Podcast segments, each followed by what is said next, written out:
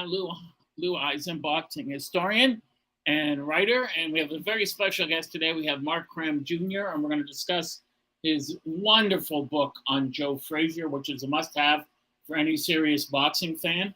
And Frazier was an incredible person.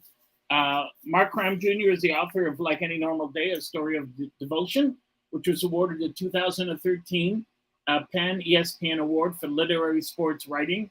Uh, formerly a senior writer for the Philadelphia Daily News, which is one of the newspapers on the planet. He was recipient of the 210 Sigma Delta Chi Award for feature writing.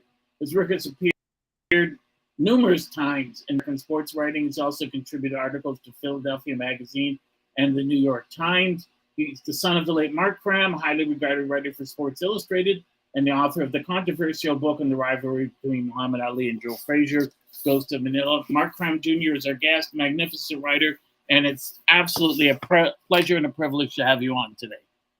Welcome. I'm delighted to be with you, uh, Lou. Thanks for having me. Oh, thank you uh, for being here. And I got to tell you, uh, so I started to read the book this week.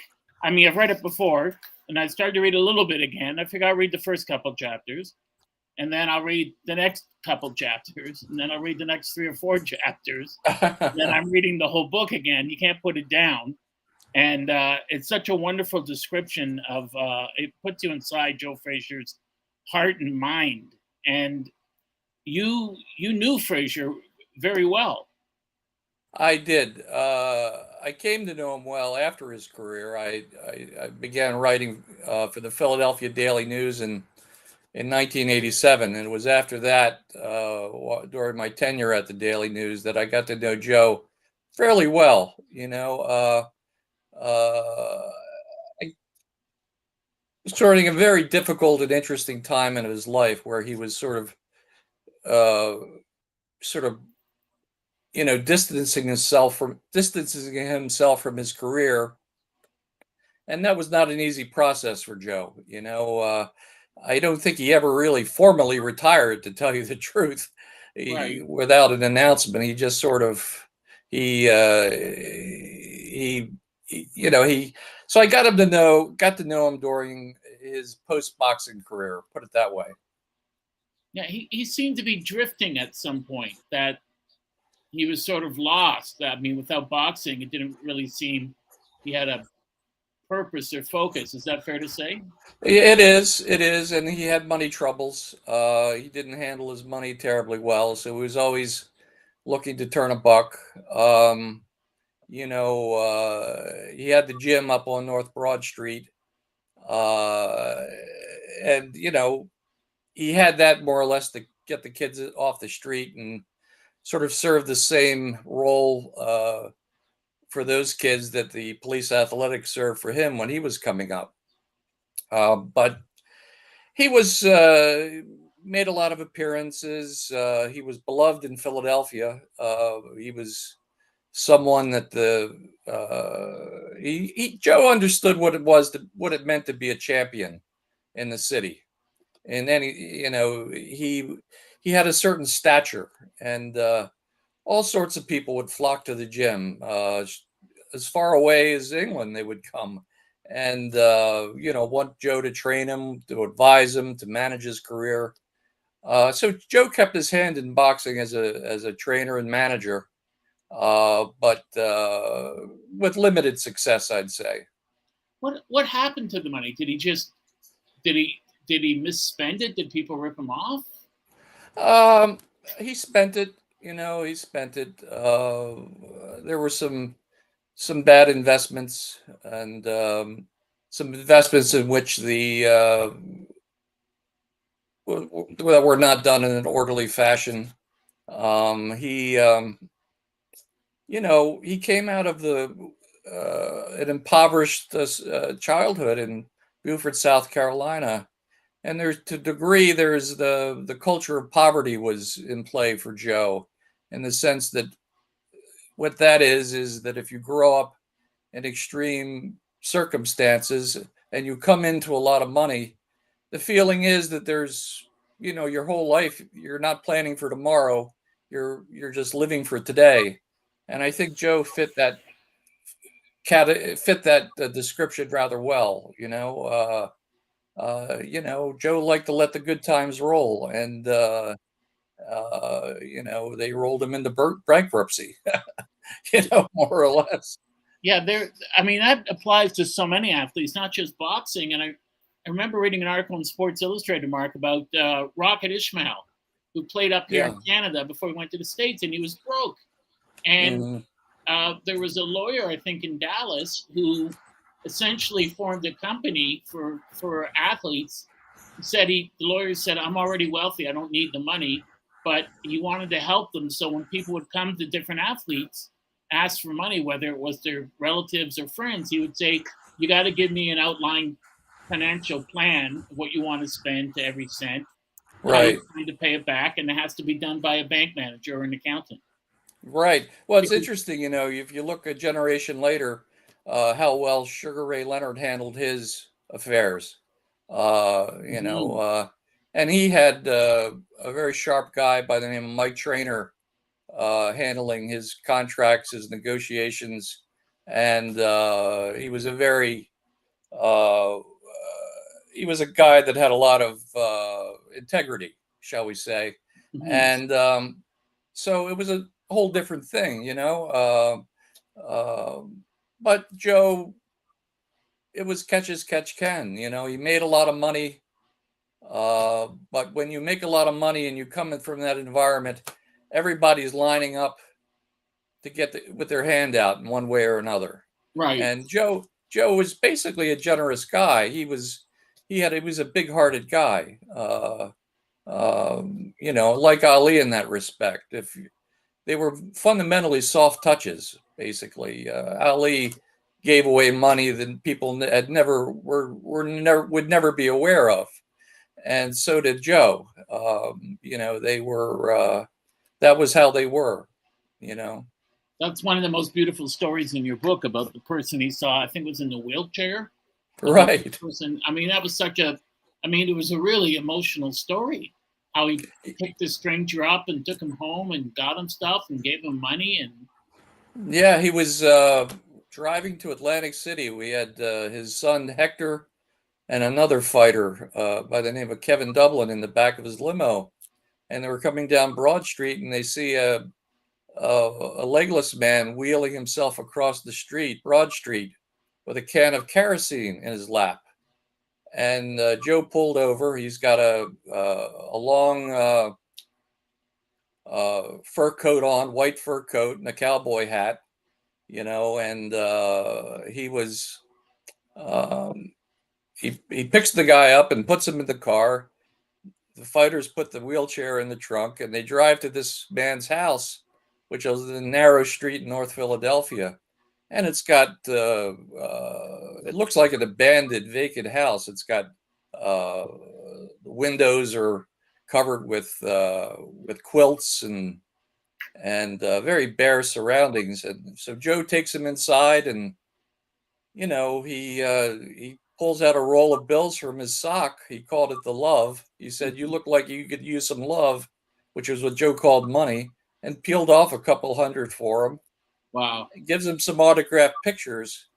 And, you know, Kevin Dublin told me that on the ride to Atlantic City, Joe was uh, mysteriously quiet. He he usually was kind of a chatterbox, you know, driving, but he was quiet. He was, and you could see there was a tear in his eye. He was thinking about this, and you know, and it could could have, you know, we don't know what he was thinking about, but you could say, well, you know, he was he had told the boys in the back he said see that was a man and he was trying to show these kids who were who were kind of wayward kids at the time you know very much uh, uh, involved with uh, you know getting in street fights and drugs and all that sort of thing theft. Um, that you know that's what it was to be a man taking kerosene to heat your house for his family so was it was Joe thinking about that when he was tearing up, or was he thinking about his father who had one arm? He was uh, uh, his father's arm was shot off when Joe when Joe's mother was carrying him in the womb, Wow. and and uh, there was a there was a fracas and uh, you know, Joe's father was a bootlegger, and there was a fracas over uh, uh, one thing or another at a party, and the guy pulled out a shotgun and shot the shot Joe's father's hand off. So was he thinking about that? Was he thinking about how his own father and and the struggles that he had? So there's there there were what I've tried to achieve with the book is uh, portray a multi-layered uh, picture of Joe, you know, and, and draw in all that was going on around him, all the cultural and societal things, you know, uh, uh, not just with his his uh, his uh, three fights with Ali, uh, Right. but you know all of that was going on in the '60s and the '70s and and what have you. So a textured portrait of him is what I was aiming for. we certainly achieved that and you know just you get the feeling reading that that he's thinking this is wrong and i can change this this is fundamentally wrong in our society which is so wealthy that a person has to live like this Yes, yes, he was. Uh, as I say, he was a very kind-hearted man, and I wanted to come across on that. The book is by no means uh, a Valentine to Joe. I mean, it's not. Uh, it would that would be unfair to his memory to write. Uh, you know, kind of a ha- hand him a bouquet of roses in this book. Right Uh, however, um, I wanted to get across what a decent, fundamentally decent and kind-hearted man he was, and uh, and he was that. He he would he would see a driver stranded on the side of the road, and he did this not once but any number of times. Say the person had a flat tire, he would pull over and get out of his car and get the jack and and fix the tire. He, said, "Can you imagine that you're you're stranded on the on the on this on the highway, and the heavyweight champion stops by to give you a hand?" Well, that's what he was. You know, he was, uh, and you know, he would tell his his nephew or whoever was saying, "No, no, not we're we're not doing this again, are we?" And he says, "That could be your mama out there, or your father." So Joe had a sense of uh, decency about him that was that were really touching, and uh, you know, there, there's something you said that just struck a chord to me uh, uh, george Chuvalo loved him yeah They were best friends. And Chuvalo was very, very mentally distraught when Joe passed away. He was out in Western Canada giving this anti drug tour, yeah, and he canceled it when he heard Joe was sick. And, you know, to get a flight from Calgary directly to New York's not easy, but he did, but he couldn't get to, to the next morning, and he just missed him uh, and and so Joe, you know, or George was hospitalized for a bit because he was crushed. I mean, he Mm. loved him, and, and I, I had seen them at the Hall of Fame together, hugging each other. And Joe, George always had a big hug and a kiss for Joe, right, and they were like brothers. They hung out. And the first time I met Joe was in, I was doing stand-up comedy, and it was a small town, 20 minutes outside of Toronto, uh, in Pickering, in a bar owned by a Canadian Football League player. And I said when I walked in, that guy at the bar looks a lot like Joe Frazier. It is Joe Frazier. And I thought, oh my God, what on earth is Joe Frazier doing here? And Mhm. so I said, can I meet him? And he said, sure. And he had a cold look on his face, but I spoke to him and I said, what brings you here? And he said, why else would I be here? I'm here to see my brother George. and they um and I, I I had known from people always asking Ali this and Ali that. I didn't want to upset him, right. so I just said to him, "When you won the world heavyweight title, did you was the joy? Did it hit you immediately, or did it take you a week or two for it to really sink in?" And he said, "The joy of winning and achieving your goal is incredible at that moment, but he said it takes time for you to realize, wait a sec, I am the champ." Yeah, yeah, yeah. You know, it's You know, interesting. and- People ask me where Joe fits in the pantheon of, of great heavyweights, and uh, you know whether he, whether he's in the top five or the top ten, or you know, everyone has their own way of judging these things. Uh, first of all, it's very hard to move fighters around in time to say that Mhm. Gene Tunney and uh, Joe Louis uh, how they might have fared with with Ali and Frazier and that group. Uh, but I tend to look at it at, at the did the fighter meet his greatest moment? You know, what did he produce in his greatest moment?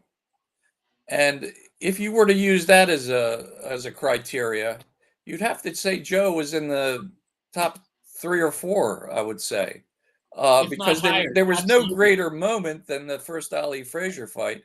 And although he lost the, the third fight, no one will deny that he was uh, uh, that a, what a courageous performance it was at, in under dire 100 degree temperatures 15 rounds uh, i don't know you know to me in my eyes and i know people will dispute it i've seen joe listed as 9 10 some even say that he's you know not even in the top 20 god forbid That's ridiculous. but my but my view is that where is the uh where is what did the the fighter do what indelible moment did he produce he, you he know. was put on this earth to beat Ali, and he did his job. But he also beat other, he beat yeah. other great fighters. You can't rate him anything under the top one or two. I mean, Yeah. you could put him in any era, and he still wins. There's no one you Yeah. can say other than George Foreman, and, and and he wasn't really focused on that fight, you know, or well, or as trained as as well as he should have been. But right isn't, there isn't another fighter you could say would walk over him. Just no wouldn't, just wouldn't happen. I think for instance he would i think for instance he would have destroyed tyson Yeah, I, I think he would have utterly destroyed tyson I wanted to ask and I hear. Tyson. Yeah, I, I, you know, uh, with all due respect to Tyson, uh, I look at his record, and I look who he beat, uh, and uh, I just don't see it. I don't see uh, the greatness there. And I think if Tyson Tyson was, he's an honest man. I think if he were to to look at himself, I think he'd admit it. you know, uh, he's a brand name for sure. Uh, and he had an interesting career. I think he's an interesting guy. I really do. I think he's a very interesting guy. But I, I think that the notion that he's somewhere uh, comparable to the fighters from the the 60s, and I'm not talking about just Joe and and Ali. I'm talking about some of the other guys who were campaigning in the 60s you know uh um you know uh uh he's just Liston. not liston oh my gosh liston yeah i mean Cleveland uh Williams, yeah. cleveland williams uh you know even that guy from philly who no one remembers anymore leotis martin He was a very tough fighter. that. Yeah, and Leotis Martin knocked out Liston. Yeah, in his last fight. Yeah. So, I mean, eh, I'm not saying that. I'm not saying that Tyson wasn't better than Leotis Martin. All I'm saying that those fighters in that era, I mean, to get out of that, to rise above those those caliber of fighters in your career, as Joe did, uh, and Ali did, it took some doing. You know, Yeah, he- um, Tyson depended on intimidation, and as you know better than anyone on this planet, an army couldn't intimidate Joe Frazier. oh my gosh, no, oh my gosh. I mean, just laughed at him. Yeah, I mean, uh, I remember Tyson fighting uh, Frank Bruno. Bruno, Bruno must have said the sign of a cross uh, fifty times in his corner before he came out. It's just, you know, that's right. He intimidated guys. He was he was he was a quick fighter, but you know he was uh, he could be offset as uh, Holyfield uh, proved. You know, and uh, uh, I don't know. I don't want to get into a long Tyson thing, but I just bring him up to to sort of talk about where Joe fits in history, and uh, I think he fits in history more favorably than some might might have it. Where where he came from in, in, in South Carolina, and Beaufort, you were saying, is it almost how do I put this? Unbelievable, almost unimaginable that a person from that impoverished background could rise above his circumstances and the racism endemic in that area everywhere to achieve world status as, as an athlete. I mean, it's almost impossible. Well, I know that as a boy, he he hung a uh, a burlap bag filled with corn cobs and rocks from a tree and used it as a heavy bag. And I know that he saw Joe Louis pass through Beaufort doing an exhibition when Joe was still quite young. Um, so and that you know he had this notion that he would be heavyweight champion one day, but if you add up everything together, he was not uh, what I would say uh, on the fast track to Madison Square Garden. Right. Um, he uh, he got into some trouble. He was a poor student. He was truculent with his teachers. Uh, he got into some fights and some trouble. It was a very racist environment down in Beaufort. And his mother, uh, well, you know, he became part of the migration north for many African Americans at that time. And uh, he was sent to live with some relatives in New York, figuring that there was nothing for him in Beaufort, but there might well be something for him in New York. Well, he got there and couldn't really find a job, and he got involved uh, with uh, stealing cars. He'd steal cars and take them to the junk shop, chop shop for he'd get fifty dollars a car. And you know, his relatives saw that he was uh, skirting danger, and uh, they sent him to um, to live with his sister in Philadelphia. Her name was Maisie, and um, uh, her and her husband. And she got he got down there, and Joe was. And Maisie sat him down and said, "Look, Joe, if uh, they called him Billy, his, his nickname was Billy because uh, his Right. father had called him that." He said, "Look, Billy, if you um, get into trouble, there's nothing I can do to help you. Uh, but if you go to the police athletic league and get to know the cops, you'll you'll have uh, you know uh, it'll be to your advantage." Well, you know, Joe wanted to do right. He said, "Sure, he'd do it." He was he was overweight. He was 30 pounds overweight. Couldn't fit into any of his clothes. Uh, he was out of shape, and um, so he went over to the gym, and they started fooling around with the bag, heavy bag, and they soon saw that he had uh, a natural left hook. That he just had tremendous power in his left hook, and sort of that was the beginning. You know, he he ended up getting a job uh, in a slaughterhouse in Philly to keep body and soul together, and and and trained, and the cops took good care of him. And um, you know, the cop, one in particular ran the 23rd PAL was a fellow by the name of Duke Dugent, and uh, through Duke, uh, Joe got to know Yank Durham.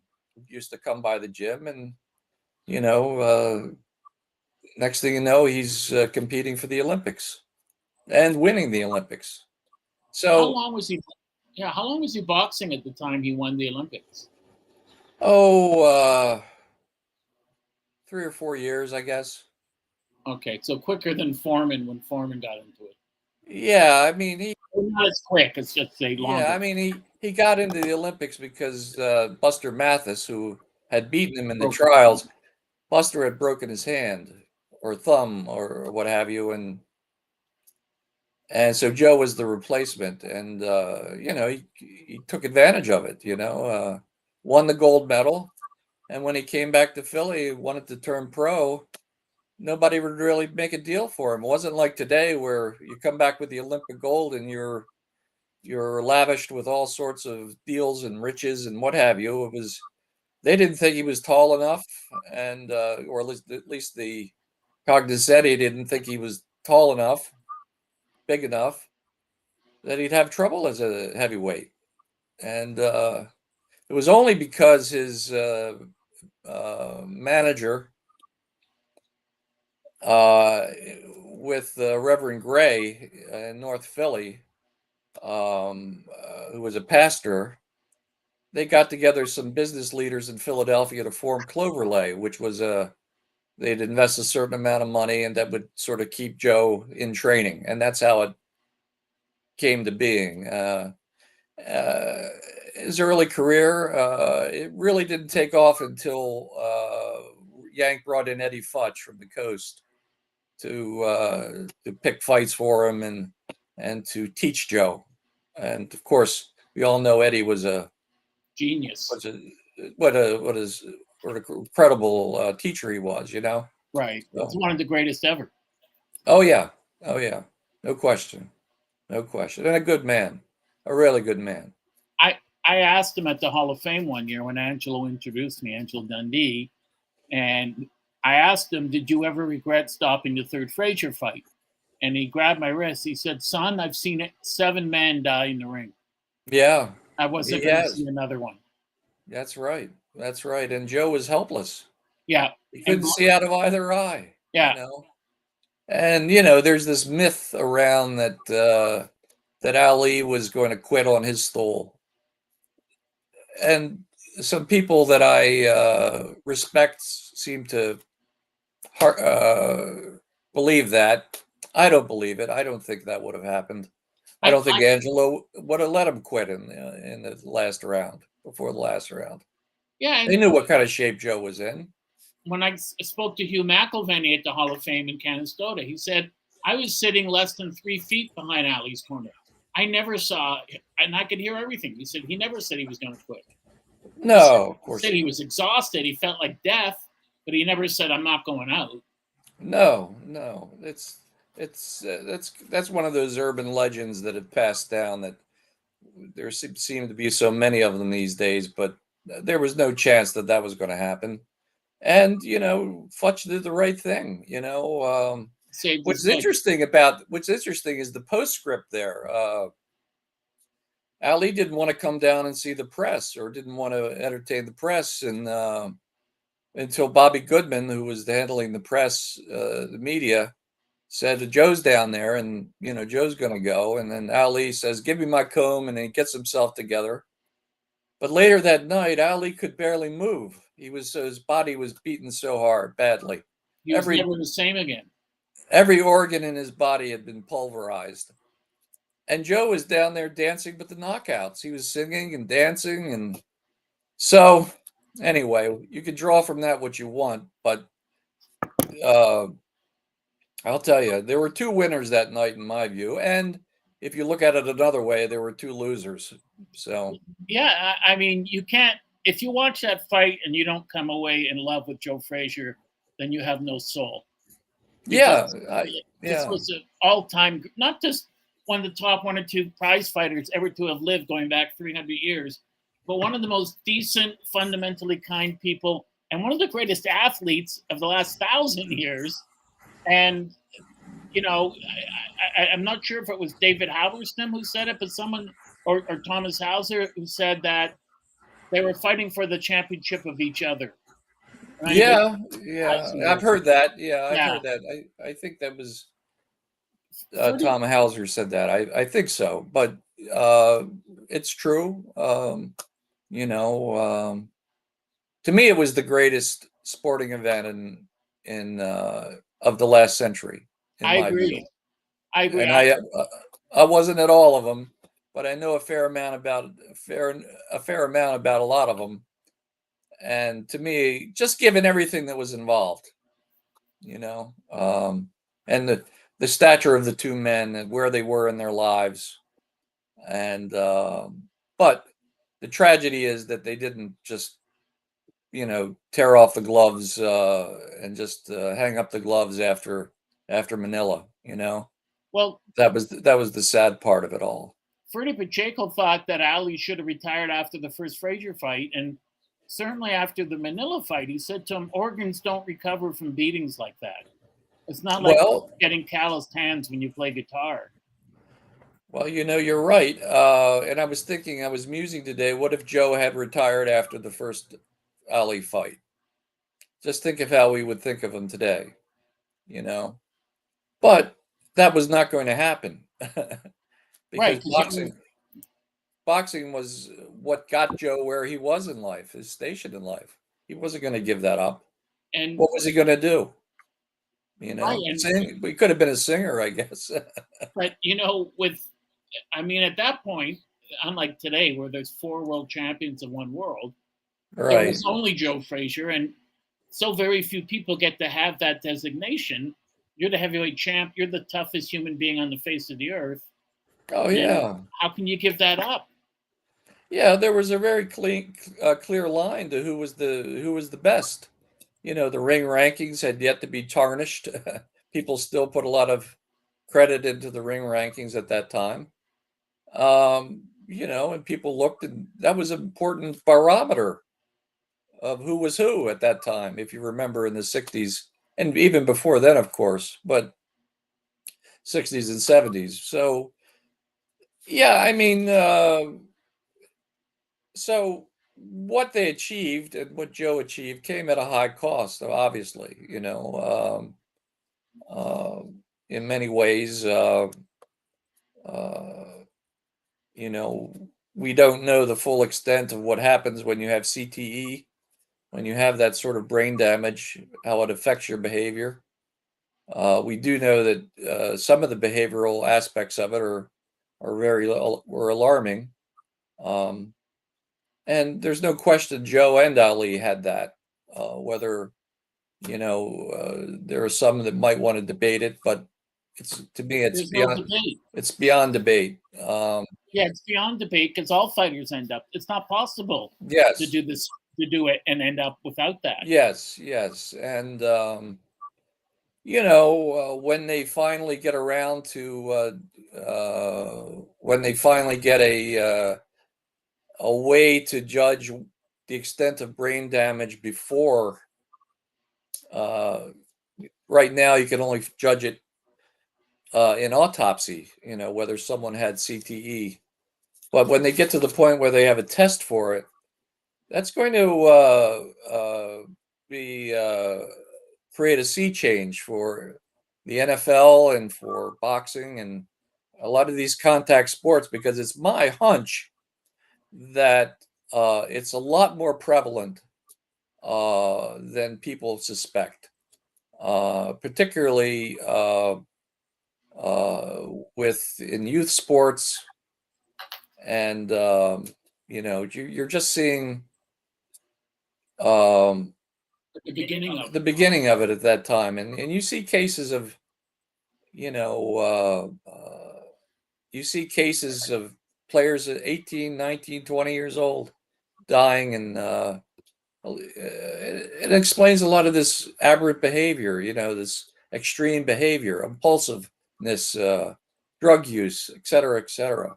So, um, I don't know. But We're, it- we're never going to see another era in boxing Mhm. the way uh that's the thing you're not going to see boxing be anything close to what it was during the ali frazier years it's right. It was a niche, it's a niche sport now.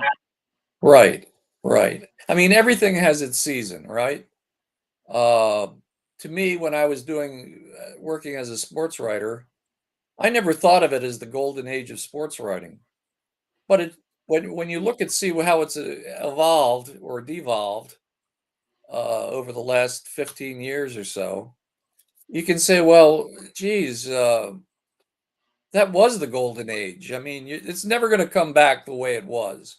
And by that, I mean, you had columnists. Every city had a couple of columnists, and and the page counts were deep, and uh, the travel money was uh, was there to go do interesting stories. Uh, there was a great, you know, people could have careers as sports writers. You can't. I suppose you can be called do something that's called sports writing, but it's nothing like it was then. You know, you today it's you know you're tweeting and everything's so fragmented.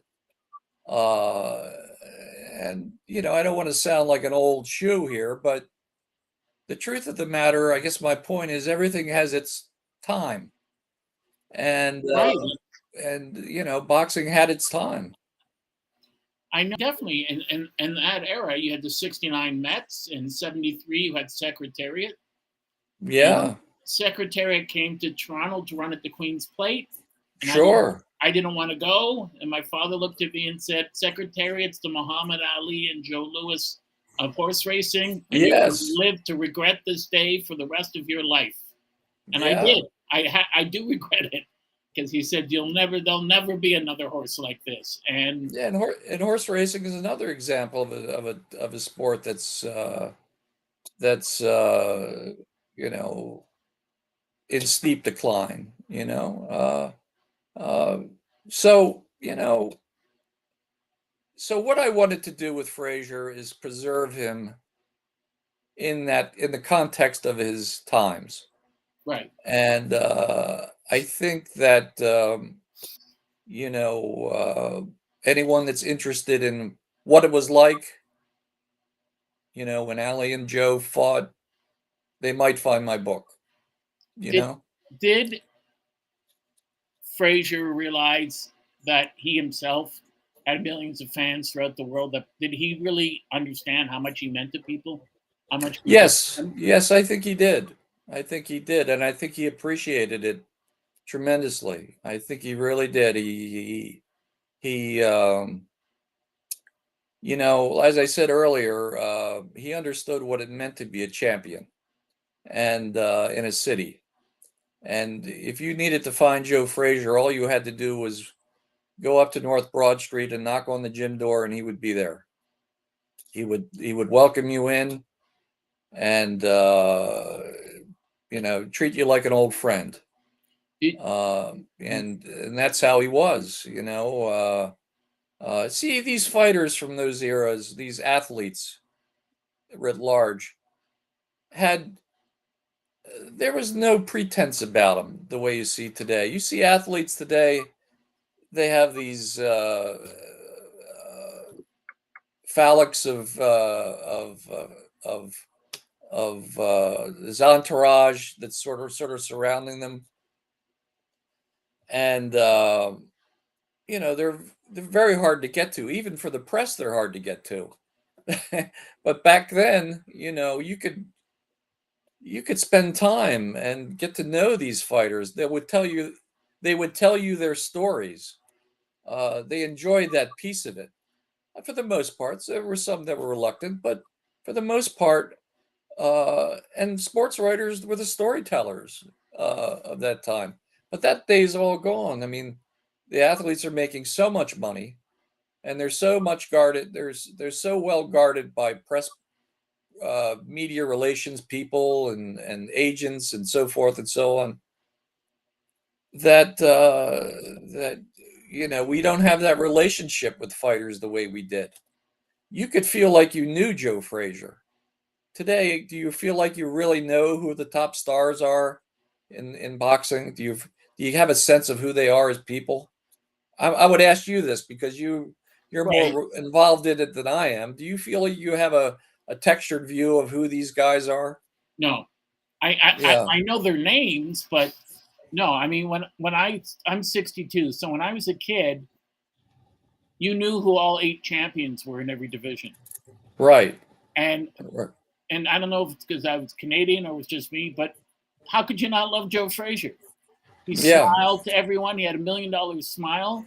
He he was he was kind to the. He, he didn't dislike the people he fought. He went to visit Chuvalo in the hospital every day after Sure. his orbital bone, and and they that was a friendship and a love they had for each other that never diminished. And and you know, it brought me to tears at the Hall of Fame each year when all George would do when he got there, where's Joe? Where's Joe? And then he'd see him and George would open his arms and hug him and just drown him in kisses. And Frazier was so happy to see him and they would just be in their own world for the whole weekend. They would just sit and talk to each other and laugh and giggle. And it was great to see them be able to do that. And and and uh George, when I asked him if, who was the tougher fight, Ali or Frazier, he said Frazier because he said Ali was magnificent, but you couldn't hit Frazier. He was so quick and he was moving so much. He was impossible to time. And he said if you Yeah. watch the Ali fights, Ali landed Ali missed five times as many punches as he landed. Mm-hmm, hmm trade- That's right. Frazier was So just- if you take Frazier's career from 1969 to um, 1975, I mean, they they were really careful how they managed him. Then they didn't overexpose him because Eddie Futch said, with a fighter with a fighter Joe's size, you got to keep a close eye on them because they could go at any time. So they were real careful about who who they matched him with. did he Um, what's that? did he fight his the rumor is he fought his whole career blind in one eye because of his diabetes. No, he had it was it was a gym injury. I understood it to be that he had Okay. hurt his eye in a gym injury. Um, no, he had um uh, his stablemate was Gypsy Joe Harris, who was blind in one eye. Right. So, um, and he was uh, he ran afoul of the commissions, and he was finished. But you know, Joe and you know, or Gypsy were very close. Gypsy is a whole nother story in himself because and he he- was when he came up in the '60s, he was bigger in Philadelphia than Joe was in the mid '60s because his he was one of he would wear the the long uh, white uh, minks and the and the cowboy hats and and he was a he was a real character. And in the ring he was he had a million moves you know? And um and it was tragic to see his career end the way it did. Um joe uh Didn't Joe counsel him for a while and try to yeah yeah he, uh, joe came back from uh this i guess was in the 80s and joe had came come back from uh, out of town with some fighters. And he gets shows back up at the gym and uh gypsy's sleeping on the gym steps on the on the on the little slab of concrete in front of the front door. And um joe says what are you doing? He said uh you know uh gypsy said he's you know just broke. He had no money. He was joe brought him in gave him a shower gave him some clothes got him some food and gave him a job in the gym but you know gypsy i think was kind of bitter that joe uh, ended up making a lot of money in the game and and he didn't so you know it's all laid out in the book the relationship Yeah, you laid out perfectly in the book. And of course, as you well know, 99% of all fighters don't make any money. It's only the elite Oh, yeah. like Joe that make good money at it. That's that's right. That's right. Um, and you know, uh, Ali, uh, uh, you wonder. Um, see, I'm not real familiar with what his, you know, uh, what his situation was uh, financially, but he got some major endorsement deals after his his uh, his fighting career. Right. Ali made more more money after because he signed a deal, I think, for 250 or 300 million to license his image and his name because there, Right. anyone could put out a Muhammad Ali T-shirt or mug. So I think he signed with ICM or IGM or some big company, and they paid Ali 250, 300 million. And as a result, I know in Toronto, but every city in the world, all these Ali things started to disappear. There were only one or two sites you could buy it from that were licensed. Right, right. So, so see, Joe didn't uh, wasn't so fortunate, um, so far as I know. Um, Do you think Joe And- lost his desire to fight after he beat Ali the first time? his desire, Mhm. um, well, I think he had reached the peak, and once you're at the peak, uh, it's very hard uh, uh, to sustain the kind of uh, uh, tenacity that you need to to stay there. You know, um, I think that the w- early was uh, the the thought was that they would have a quick rematch. You know, and it makes it would have made sense, right, to have a quick rematch the next year, but uh, the numbers didn't fall in Joe's favor. He wanted uh, more than Ali, and I think that the numbers were uh, tilted in Ali's favor, and Joe resented that, with good right? reason. So, What's that? Yeah, with good right. reason. Yeah. right, right.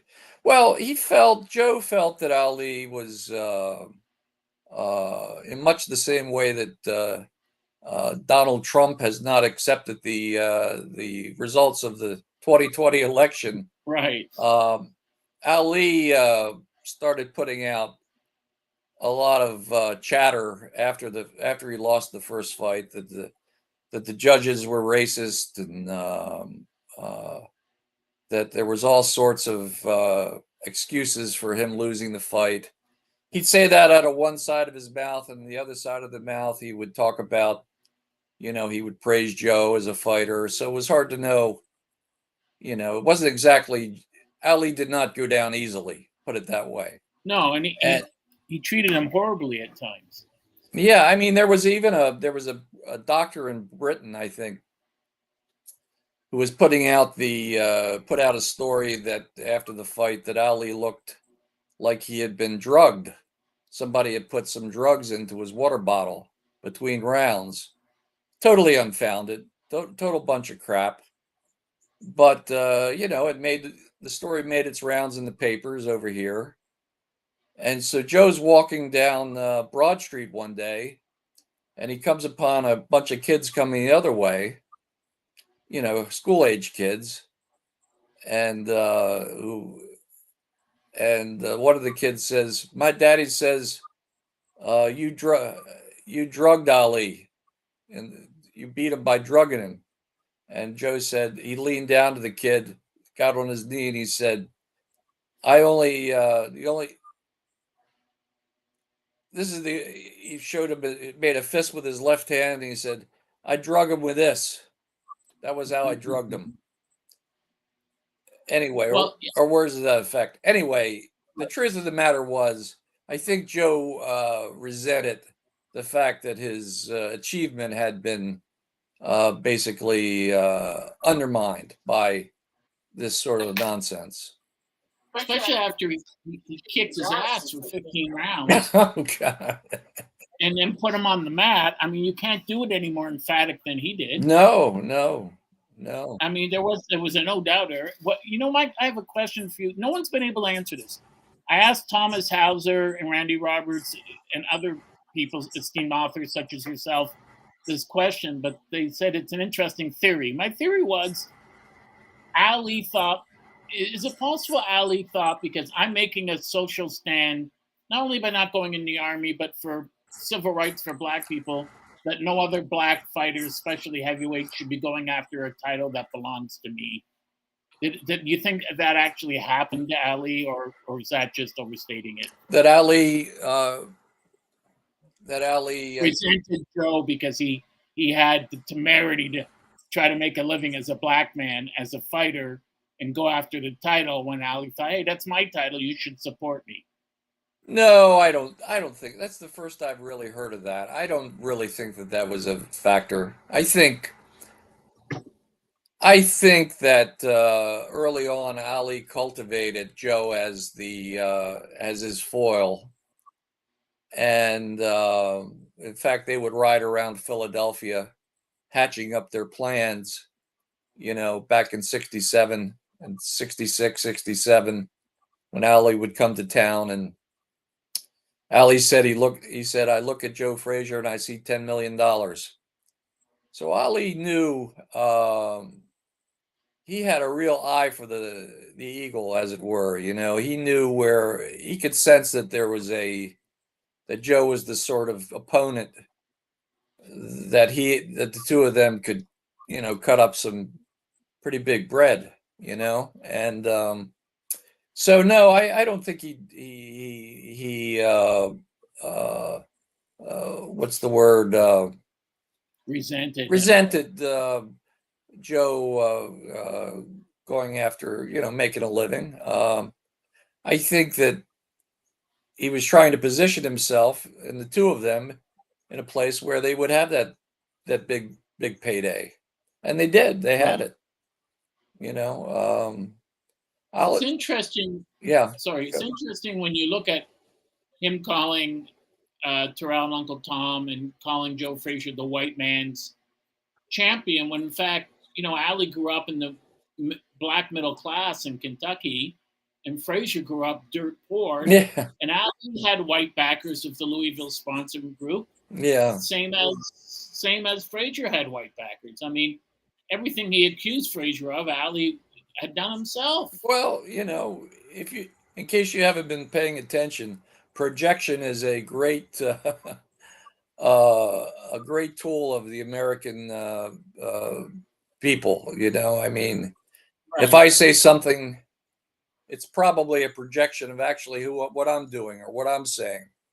Um, you know, but Ali was it was all that was all gorgeous George stuff. You know, uh, the pro wrestler who Ali sort of uh, cribbed his notes from uh, back in the '60s. Uh, you know, Gorgeous George was you know kind of like a, a dandy with these ringlets and the perfumed air and I and Yeah. he, he would insult his opponents and what have you.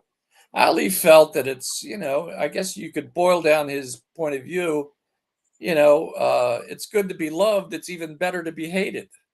You know, he wanted to put he wanted to put butts in the seats. You know, That's it. you know, and he was a master promoter, master promoter. He He he, once- he was a he was a far better promoter than he was a fighter, and he was a great fighter.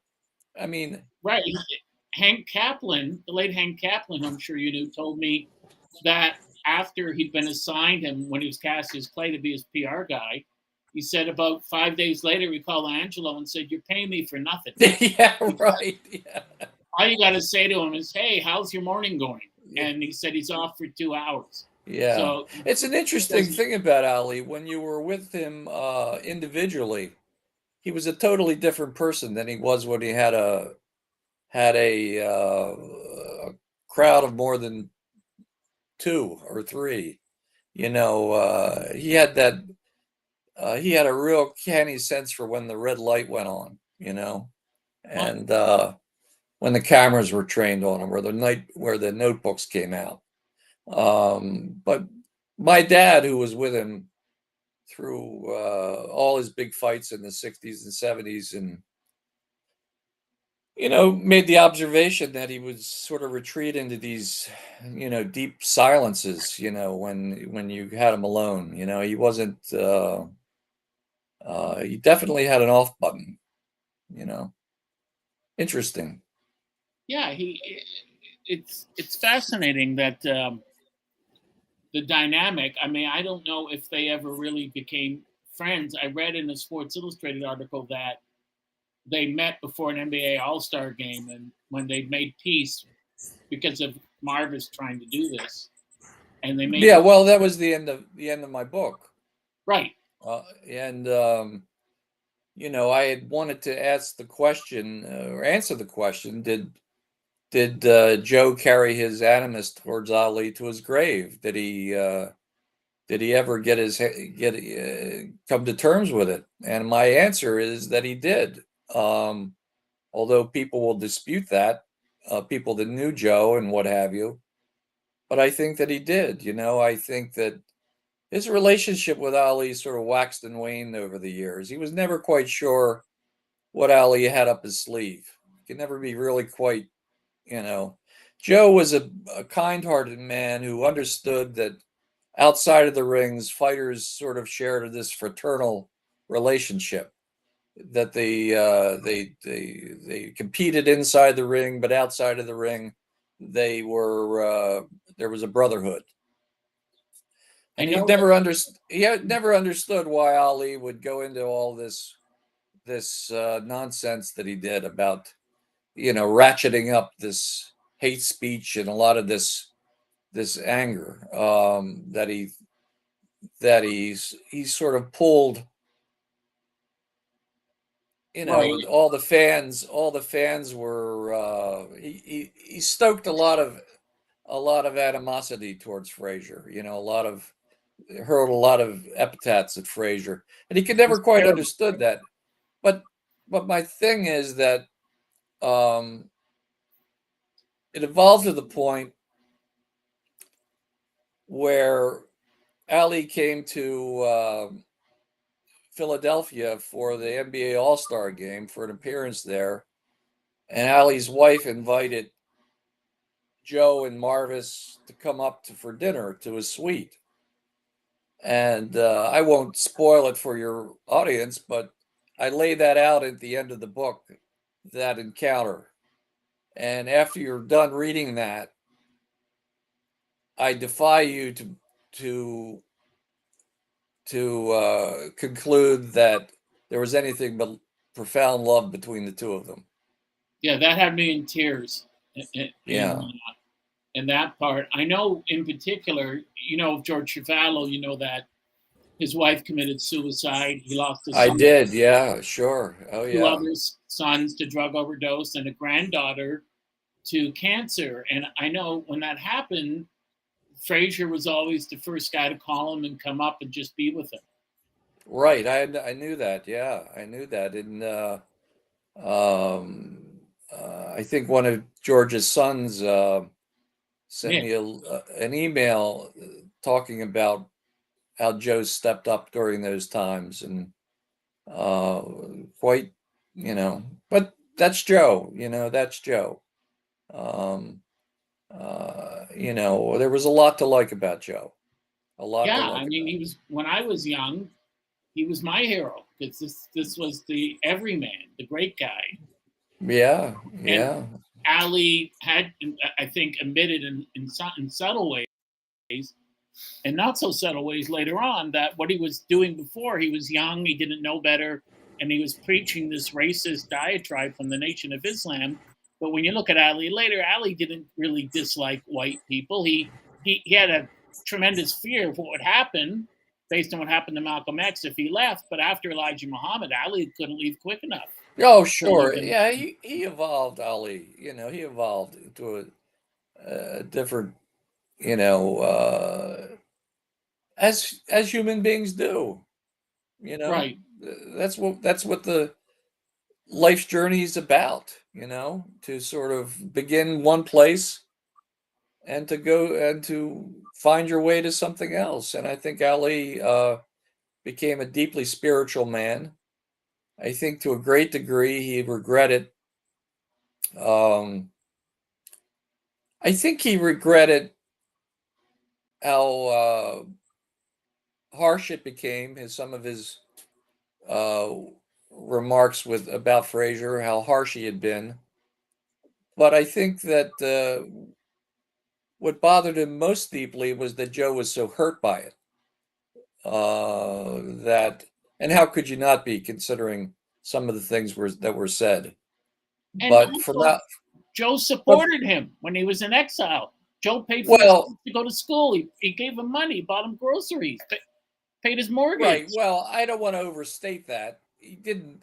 He he lent him some money. It wasn't anything that was that could that was sustainable for Ali. I mean, he helped him out.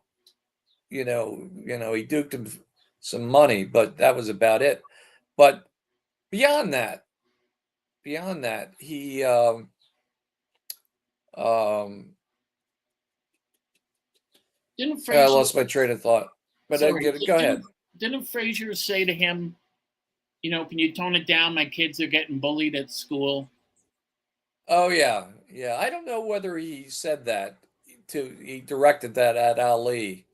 He might have, but I don't I don't get that. I think that it got back to Ali that that that Joe was pissed about that. See, Ali had, or Joe and Ali had writers going back and forth between the two of them, sort of couriers currying information and so forth. So, you know, the the best writers had relationships with both of them. So they would Joe said this and they would take it back to Ali. Ali would say this and they'd take it back to Joe, that kind of thing. They all had spies in each other's camps. That was always a I always enjoyed reading about that. The the various spies that was passing on information to, between the camps. Uh, you don't have that today, right? You don't have. Right. I mean, remember back in the day, there was you'd have a fight camp, and the writers would come two, three weeks ahead of time. You know, write stories out of the camps. You know, it, it would build the fight night. And these were whole- great writers. These are, you know, people were waiting for these articles to come out. Oh, sure. Oh, sure. But you don't have that today. No, There's a big fight. There's a big fight, and then it uh, it just sort of happens and then it's forgotten. yeah, it- it's frustrating. I know in Toronto, but it happens everywhere where regardless of what a writer says, um, you can go to the newspapers um, or, or radio stations or TV station. I mean, in Canada, there are, except for a specific sports, that Canada's version of ESPN, local news doesn't have sportscasters anymore. They've got rid of that. And so many of the, you know, it's basically in Canada, it's owned by two companies, Bell, Canada, Right. and Rogers. And they're getting rid of most of their sports. And when you would say to people that run it there or at the papers or on radio, you know, here are the numbers, and and boxing, the live gate, and the pay per views doing way better than M- MMA. And they would say, no one cares, no one likes boxing, it doesn't count. Mhm. Even, even though you're telling them otherwise. Well, yeah, everybody, all the nuance is gone Mhm. from sports, in my view, today. It's all hard numbers. It's all the. It's all about the the the, the money. Um, and it and the money has changed everything about Yeah, it's- how It's outrageous. That- and not just boxing, but all sports. well, you know, in baseball, for instance, in baseball, for instance, pitchers can't go beyond five innings because you know they're worried about them throwing too many pitches and well, but nobody really sits down and and tells you that back in the '60s, you know, pitchers were pitching 300 innings and had long careers. I remember know? in the 60s watching a game between Bob Gibson, the Cardinals, and Ferguson Jenkins from the Cubs. And I went 14 innings and, and there was no relief pitcher, and Jenkins lost. Yeah, That yeah. would never happen today. Today, they today that would be front page news. You know, I mean, Yeah, but they, I, people couldn't believe it yeah, today. But I, I remember when Frazier beat Jimmy Ellis, it was front page news in the. Toronto Star. There was a huge picture. Joe Frazier, Yeah. undisputed heavyweight champion of the world. There is no more doubt. And yeah, oh yeah, and- and this was uh, this was more than a sports story. And when Ali fought Wepner, there's a big photo the next day of Wepner set standing on his foot, yeah, right. pushing him, and it said the champ was right. It wasn't a knockdown. But but you know you could have a Tyson Fury fight, Floyd Mayweather, Pacquiao. You won't see it in any newspaper here. And when I call them, there only one newspaper in Canada carries it. The other ones don't. They yeah, just- it's all nobody it's cares. vanished. It's And- vanished. and when I worked for Lennox Lewis, I would speak to various national and local newspapers, and they would say, "Yeah, we just cover hockey because of the Raptors and the Blue Jay. We cover hockey, basketball, and baseball. That's it. Yeah, cover that's anything it. else." that's it. And now they barely do that. Yeah, and, and You know. you were talking about the money. So, as you you know, Vladimir Guerrero's not having a good season, but every day Right. in the paper they're saying he's still going to ask for 50 million Yeah, a season, and you're thinking, you know, you couldn't pay a Mickey Mantle what he's worth today, or a Jackie Robinson, or a Bob Gibson, and you look at what Mayweather and Pacquiao got. Well, according to Joe's accomplishments, you know, I mean, he was worth that. If, if he was around today, you'd have to be paying him hundreds of millions a fight. What's what's insidious in my what to me what's most insidious is how now in the major sports the money is now flowing from gambling uh Yeah. and this is this is a bad piece of business in my view I agree. uh this is um uh basically uh you know creating chaos. Mhm. they're kind of creating chaos in people's lives preying on the dopamine fix that gambling gives these gives people. It is addictive. It does ruin families. It does lead to all sorts of problems. And yet sports is very willing to overlook that and see beyond that and take the money anyway It's incredible because gambling was always an entry for the mob. And Yeah. I, I was able to. I have a book coming out soon about boxing's greatest controversies, but I was able to trace to 1772 the very first um, unequivocal fixed fight in boxing in Ah. England. In England, and they, they were caught doing it, but gamblers were involved. One guy was paid to lose, and the fans were stupid. The odds changed so quickly before the fight, and fans who bet money, and the, this was 1700s. These weren't upper class. There, was some aristocracy there, but these were commoners who made almost nothing. And then all of a sudden, they're hearing, "I got ripped off. This wasn't on the level," and you know, it's a big riot. And I agree with you. Anytime you bring gambling into, I mean, they kicked Pete Rose out for that, and now Well, they're, and now they're allowing it. It's the wrong. now it's the thing to do. systematic. It's now, but now it used to be the the purview of uh, organized crime and and what have you. I for many years, but now it's systematic. It's on your phone. You can tap in a bet on just about anything at any time. Uh, it's so fluid. You have your account and you're just keep. It's just, and they give you like heroin dealers. They give you a hit. You know, they give you two thousand dollars to get you hooked into it. It's it's really it's it's so ugly. I can't even begin to uh, describe to you how disgusting I think it is. Well, I, I, Um, mhm. yeah, I mean it's just uh, terrible. I have to tell you, when I bet money when Mike Rossman beat Victor Galindez for the light heavyweight title, Right. and I doubled the bet in the rematch when Rossman lost, and I was so upset. Right. And I said to Dundee, I thought it was a sure thing, and he said, "Son, there's no such thing as a sure thing. That's why Yeah. it's called gambling." That's right. That's And- right. But And today, when people, I mean, you get this undoubtedly all the time. People say, "Who should I bet on?" And when it comes to boxing, I say, boxing is totally corrupt. There's still mob or criminal element in it.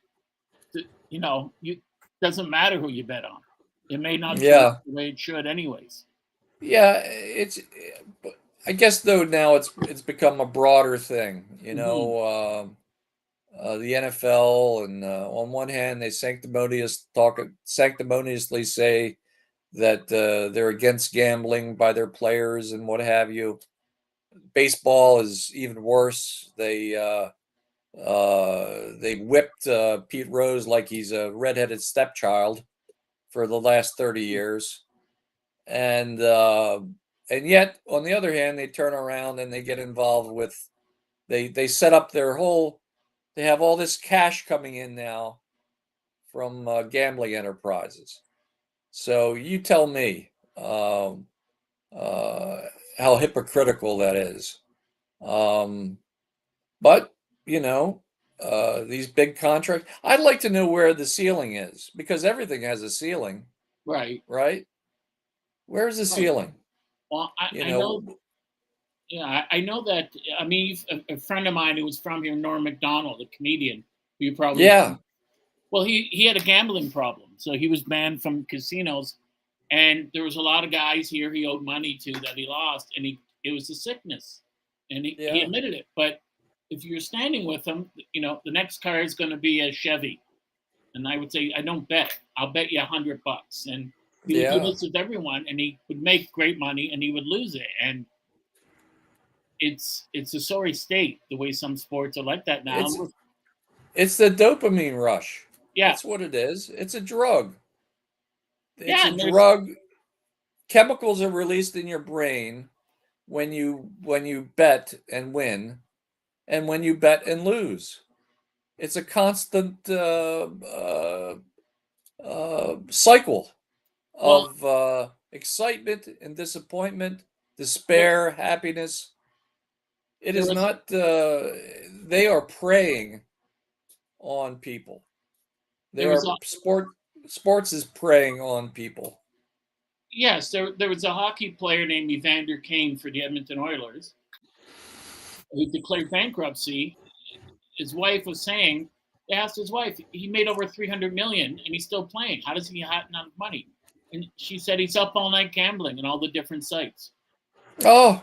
I'm not surprised. he said, You know, Lou, we haven't even seen the tip of the iceberg yet on all the, the these stories that are out there, the devastation that's out there.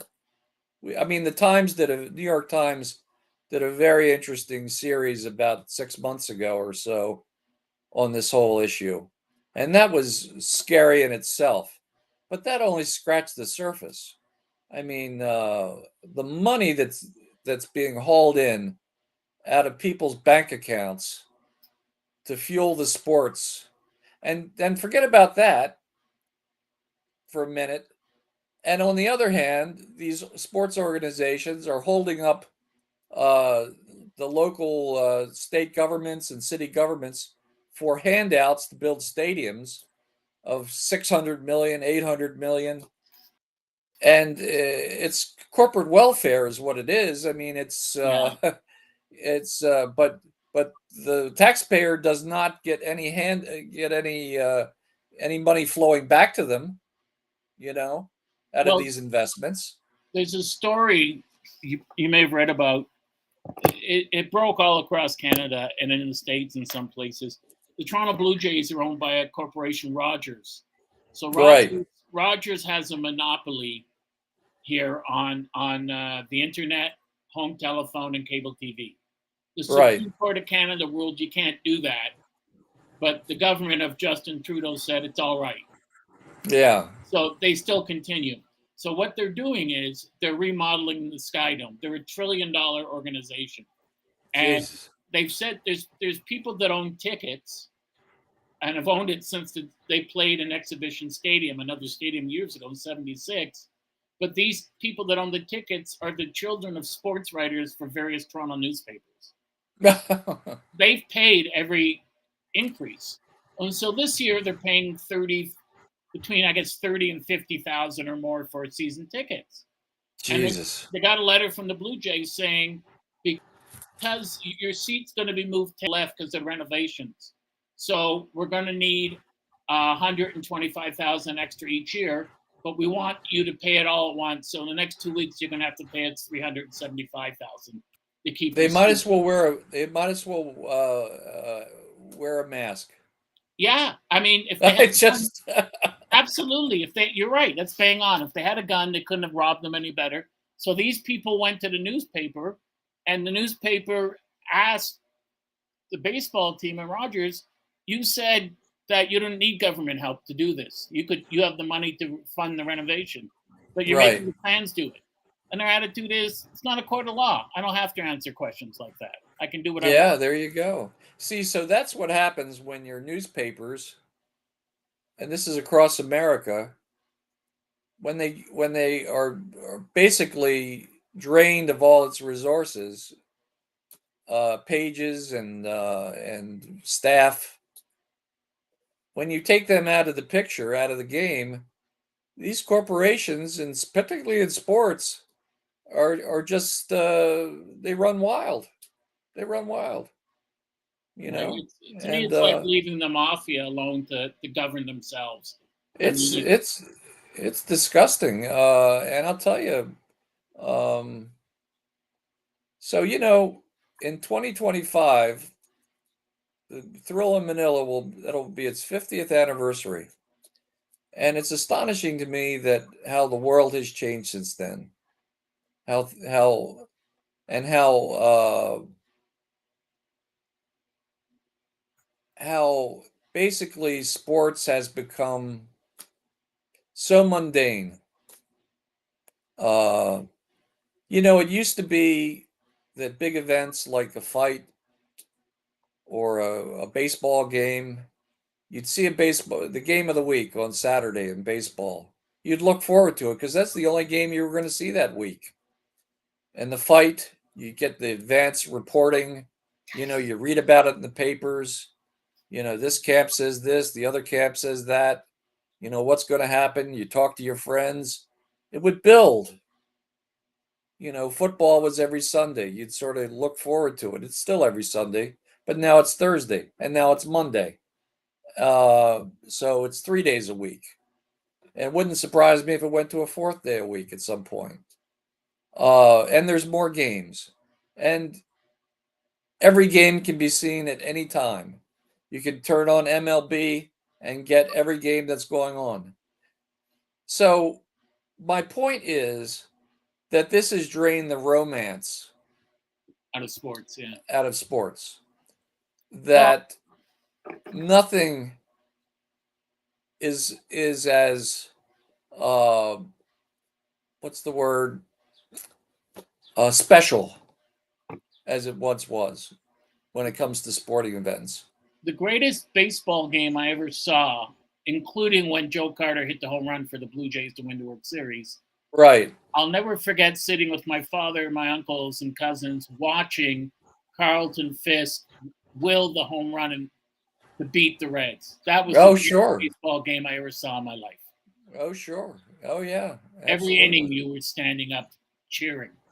Oh yeah. Absolutely. Um, You know, and same so Thrill in Manila. I I I, I watched a Thrill in Manila at Maple Leaf Garden, and my friend's father took us.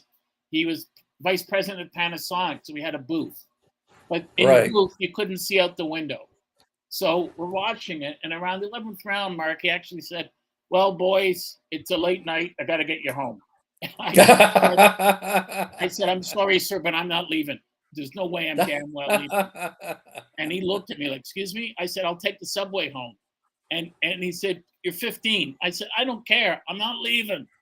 And so we, we stood out in the stands and we watched it with our like everyone else in the gardens. We just had our head on our hands, going, "How is this going to end?" I mean, Frazier's still coming after him. Yeah, yeah, yeah, yeah. It's And it- astonishing, you know. It's uh, and, you know, in doing my book, thing I ever saw. one of the one of the great pleasures of doing my book, I should I should say, was that I got to go back and read all the sports reporting that was done in the 60s. Yeah, in the 60s and 70s, the columnists and what have you. Um, and um, you really, it was such a huge help to me writing the book because I got a sense of really what was going on in in the camps and the fighters' heads. But can you imagine someone writing a book about, I don't know, pick a star from today, uh, Floyd Mayweather, for instance, or any other athlete? Future biographers are going to have nothing to draw on. You know, That's there's right. there's these guys are not accessible. Uh, it's a very one-dimensional picture that people are going to be uh, be presented with. I think so. I don't know. I uh, I guess you had to be there, right? Yeah, I, what I was in the I was lucky to be in the movie Cinderella Man and spent all that time with Angelo. oh, And so no was on set. I got to speak to him, but I, I really love speaking with Bud Schulberg. And, oh, sure. and Bud was there when Dempsey fought Willard, and he said his hands weren't wrapped because I was in the dressing room with my father, who was the head of Paramount Pictures. We, he knew Dempsey, and he said Oh, yeah. he said Willard's trainer Walter Monahan was there and said the wraps are kosher, and he said you see him walking in the ring with his wraps. So he Uh-huh. said it, it it was great, but he, he said himself only Dan Parker was the only other guy that spoke out against the mob in the 50s. But he said back then New York, and I'm sure Philly, New York had like 40 dailies, so you could read Jimmy Cannon, Oh, know, sure. Damon Runyon, Runyon or much earlier, and all these fantastic writers. And to me, it's just the the, the level, like in your book, it, it, it it's just brilliant. You don't see sports writing like that today. This was Well, art. thank you. Yeah, thank you. I mean, your book was art. You don't see that today. Thank you. That's very kind of you. I appreciate it. Yeah, So- I mean, you, yourself, and I mean, there won't be anyone like those guys, yourself, your father, anyone else around again. It just doesn't happen that there, you know, you'll see such a wealth of sport. Shirley Povich was Mm, another one. Yeah, loved to read. I know. I know. All, all the papers when we lived in New York in the mid '60s, when I was a little boy, across the street they uh, there was a newsstand, and on Sunday morning there'd be 12 papers, New York papers, stacked up. Wow. You know, can you imagine that? Just uh, just uh, an astonishing time, really. And I My, get my go ahead. Mhm. Well, my father's favorite fighter as a kid was um, Al Bummy Davis. Yeah, Ron, Ron Ross wrote a book on him, the lightweight that was killed in a, in a saloon robbery. right. But in Toronto, there was just one sentence Jew fighter killed in New York. That was it. So- He called his relatives in New York and they sent up like 20 papers and they all had these long page articles about what really happened. oh wow. and Yeah. he said it was it was heartbreaking, but it gave you the whole story. It gave you the truth. Ah, I see. I see. And he said, you know, now these days it just, you know, there's no headlines even with boxing I know. or, or whatever. They they can't be bothered. They look down on sports writing. They don't look at it, and they don't look at the great writers such as yourself, Hemingway, and other people, Bernard Shaw, you know, George Bernard Shaw, and other people who wrote about it. Yeah, yeah, yeah. Well, you know, it's a uh, one of my goals is to put together uh, my father's boxing pieces uh, in time for the 20th, 50th anniversary of the Thrill in Manila. So at That'd least at least preserve just his boxing pieces. He wrote about many other things, uh, and I did publish a book of uh, his uh, magazine work. It's called "Great Men Die Twice," which has some I- boxing into it.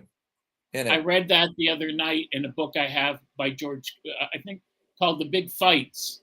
oh yeah, yeah, I read that article. Great man died twice. It was wonderful. yeah, yeah. So uh, my goal is to uh, to put that out in a few years, um, just as just as, as a marker that there was a sport called boxing and there was some, you know, marvelous uh, writing about it, and uh, you know, so Also, the writing, the humor in the writing, you Yeah. know, was was great. I, I don't know if it was Jimmy Cannon who said about Henry Cooper and Ali, sleep befell Henry Cooper as it must befall all British heavyweights midway through the yeah, And I think Cannon also wrote with George Chuvalo that uh, when he when he fought Frazier, that he became indignant when a punch missed him. That's, that's pretty funny. That's pretty And- funny. Just brilliant writing all the way around, and and boxing and baseball. Yeah, I know. I know. The times they have changed. Yeah, and the the younger guys coming up, a lot of them, you just it, it just isn't there. They don't have the passion or the background that these guys had, or the skill. Well, they don't have the. Well, they don't have the uh, the uh, the venue to write uh, this word. That's There's true. nowhere to write anymore. Where's where are they going to write? Right. I'd hate to be a young writer today. He, I don't know what I'd do. I don't know how you can make a living. It's not easy, and I'm not young. yeah, and I, I know from your, you know, with your father, I mean, as you know, people would stand there and wait for his thing to come out. oh, sure. Oh, yeah. They'd wait and say, "Is it out yet? I want to read Mark Kram." Yeah. You know, and they'd line up, and so it doesn't. I don't know anyone lining up for newspapers anymore. No, no, no. It's just uh, most of them are zombie papers. You know, they're just sort of, Yeah, you know, just sort of, you know, it's a sad thing. Well, I, I just want to say, first of all, the not only is the book brilliant, but the amount of people you have, magnificent people here, Jonathan Eig, Joyce Carol Oates, who loved the book, John Schulian, who co-wrote a book with uh, George Kimball Yes. and the great George Kimball and Mike Leahy, and the, the, that's a wonderful picture. But I, I love the picture of him with his mother and sitting on the porch, and also the picture of him grabbing uh, a valley, grabbing his jacket. Frazier, was, Frazier was really well dressed. He was a real sport. know, yeah. when oh, yeah. he was dressed to the nines. Yeah, yeah. He was a uh, at that time. Uh, I think Stan Hochman, who wrote for the Daily News for many years, Philly Daily News, uh, said that Joe uh, that Joe had a doorman-like politeness. you know, which was well said. He was, he was, um, he was a um, a very clean cut guy, you know. Yeah, so Well, uh, when I, s- when I saw him in the bar, he seemed to be, I don't know if he was on edge or whatever, but the minute Chuvalo walked in, you could see all that, if it was tension, whatever, just drown away. As I said, both their arms went out. Like, here's Yeah. a guy, I this is my brother, I don't have to fear him. And when he would call, he, um, uh, you know, he would call George's house every day, you know, so uh, is, you know, this is this is Joe from from Philadelphia calling Chuvalo in TO. And they all knew it was him and and you know they his son told me they would speak for hours. And I'm like, Dad, you're supposed to take us to the park. I'll, I'll in five minutes. But they and he and, and his son would say the same stuff every day. Right. That's but we're friends. That's what friends do. yeah, yeah, yeah, yeah. I'd re- I've read a lot about George Chuvalo over the years. Uh, I never had the pleasure of meeting him, but he was um, certainly someone I admired. That's for sure. Yeah, he he um he he lucked out because when Frazier broke his orbital bone, the surgery to save the eye didn't exist in Canada. Is that right? Yeah, he said it, it's because he had it in New York. His eye was safe. If it was in Canada, they would have he would have lost the eye. Jeez, that was a fierce beating. It was a tremendous beating. Yeah, he said he'd never been hit like that. He said Foreman hit me and it didn't come close to that. And What did what did Yeah. uh, George say? That it was like being it was like being hit by someone with four hands. yeah, it's like a gang attacking him. yeah. you know, just he said it's like a, his head felt like a speed bat. But he said Frazier Jeez. was not only strong, he hit his left hook well, and he said the power he generated, and it was just so quick. He said he never Yeah. got credit for the hand speed that he had. Yeah. Yeah. And he said, Well, it's obvious. Yeah, his, his hand speed was terrific. and he said, I, I'm two less than two feet from him, and I can't land a punch. He won't stop moving from side to side and bobbing and weaving. He said, you just you can't get him. He said, I was surprised when Foreman beat him because Joe Joe was not an easy guy to tag. You know, Yeah, well, the first fight, Joe was not. uh His head wasn't in the game down in Right. Jamaica. You know, he wasn't. uh he didn't take. First of all, first of all, he brought uh, his whole family down, and there was a it was a party atmosphere. And uh, Joe was not. Uh, he was he was sparring with Ken Norton, and Norton was um, not yet. He had not yet emerged on the national scene. He had not yet beaten um, Ali. um, Ali, broke his jaw. But Eddie Futch, uh, you know, uh, Norton went to Eddie Futch and said, you know, he's not a, he's he's off. He's a few seconds off, or a, split second off. And Futch had to lay Ken off, uh, Norton off from sparring, so Joe wouldn't lose confidence. So he was he was just not uh, on his game. Uh, he had diminished by the time he fought Foreman, and uh, you know, physically he was not. You know, he was Foreman was much bigger. You know, it was going to be a tough night for him, I think, uh, under any circumstances. But given the shape he was in, I think it was, you know, it wasn't going to happen. Well, there, you know, Angelo was doing the color commentary, and he he reamed out Arthur Mercante after, and he said, "You trying to get the man killed? Yeah, You should have stopped it." He "Kept getting up. So what? He kept getting up. It's Joe Frazier.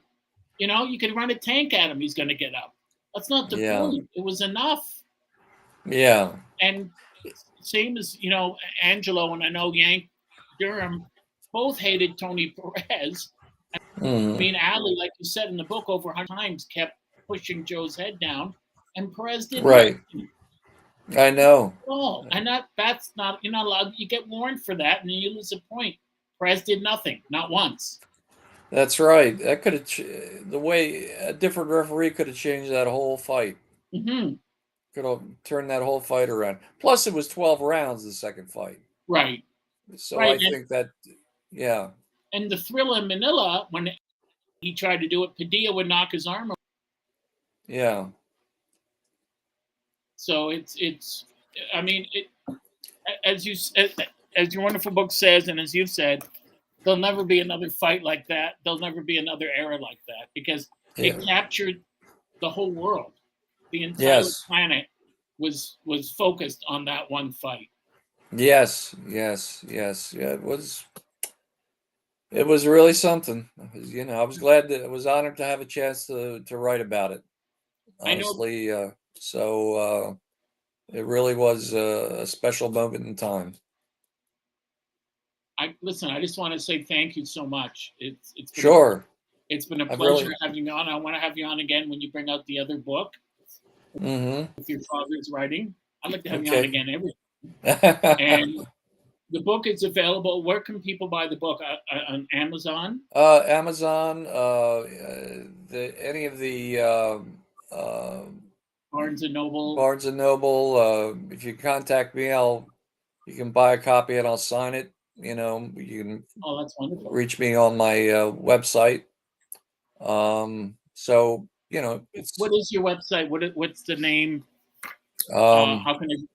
it's uh, uh, www.markkramjr.com, Okay, it's simple enough. and um, you know, and I'm on Facebook. You can you can reach me through there. Most people seem to reach me through Facebook. So um, uh, so you know, there's numerous places the book can be purchased, and I'd sure be happy if you did. Yes, I got to tell you, when I saw it in the bookstore here, I walked by it and then went, "Wait a minute." I walked back, and my wife said, "You know, you're going to buy it. So don't look at the price. Just get it and buy it." well, I'm glad you could find it up there. Yeah. Oh, yeah. It's still. It's still. We have Indigos and Chapter up here, same company, and so this is in all the stores. Oh, great. And, That's great. If you can, if you can find it, I mean, it's usually sold out, but if you can find it, Well, that's great to hear. I'm glad people are finding the book because I think Joe it- Joe is a worthy uh, a worthy uh, subject to read about. I think to write and read about. and you do it so beautifully. And like yourself, Joe was a true gentleman, and he, to me, he defined the term world champion. He did. He was the champion of everyone, regardless of race, creed, color, gender. He liked everyone, and I, I'm glad you said he knew how how how loved he was. Oh yeah. so many people. Yes, he did. He certainly did. because you know even today when you see fighters fighting in any division he's a bit like joe frazier and i always think no one was like joe frazier no one had that level of skill and talent yeah, I was I was uh, I was grateful to have a, had a chance to have met Joe and gotten to know Joe. It was it was really uh, really something. that must have been incredible Okay. i mean a, a living legend one of the all-time great champs Yep, he certainly was. you know well i want to say thank you again for being on and we'd love to have you on again soon and it's been a pleasure talking to you and uh, we hope you enjoy the rest of your weekend and hopefully we will see you again soon Okay, take care, Lou. you too mark thank you so much Okay, bye bye. Okay. Oh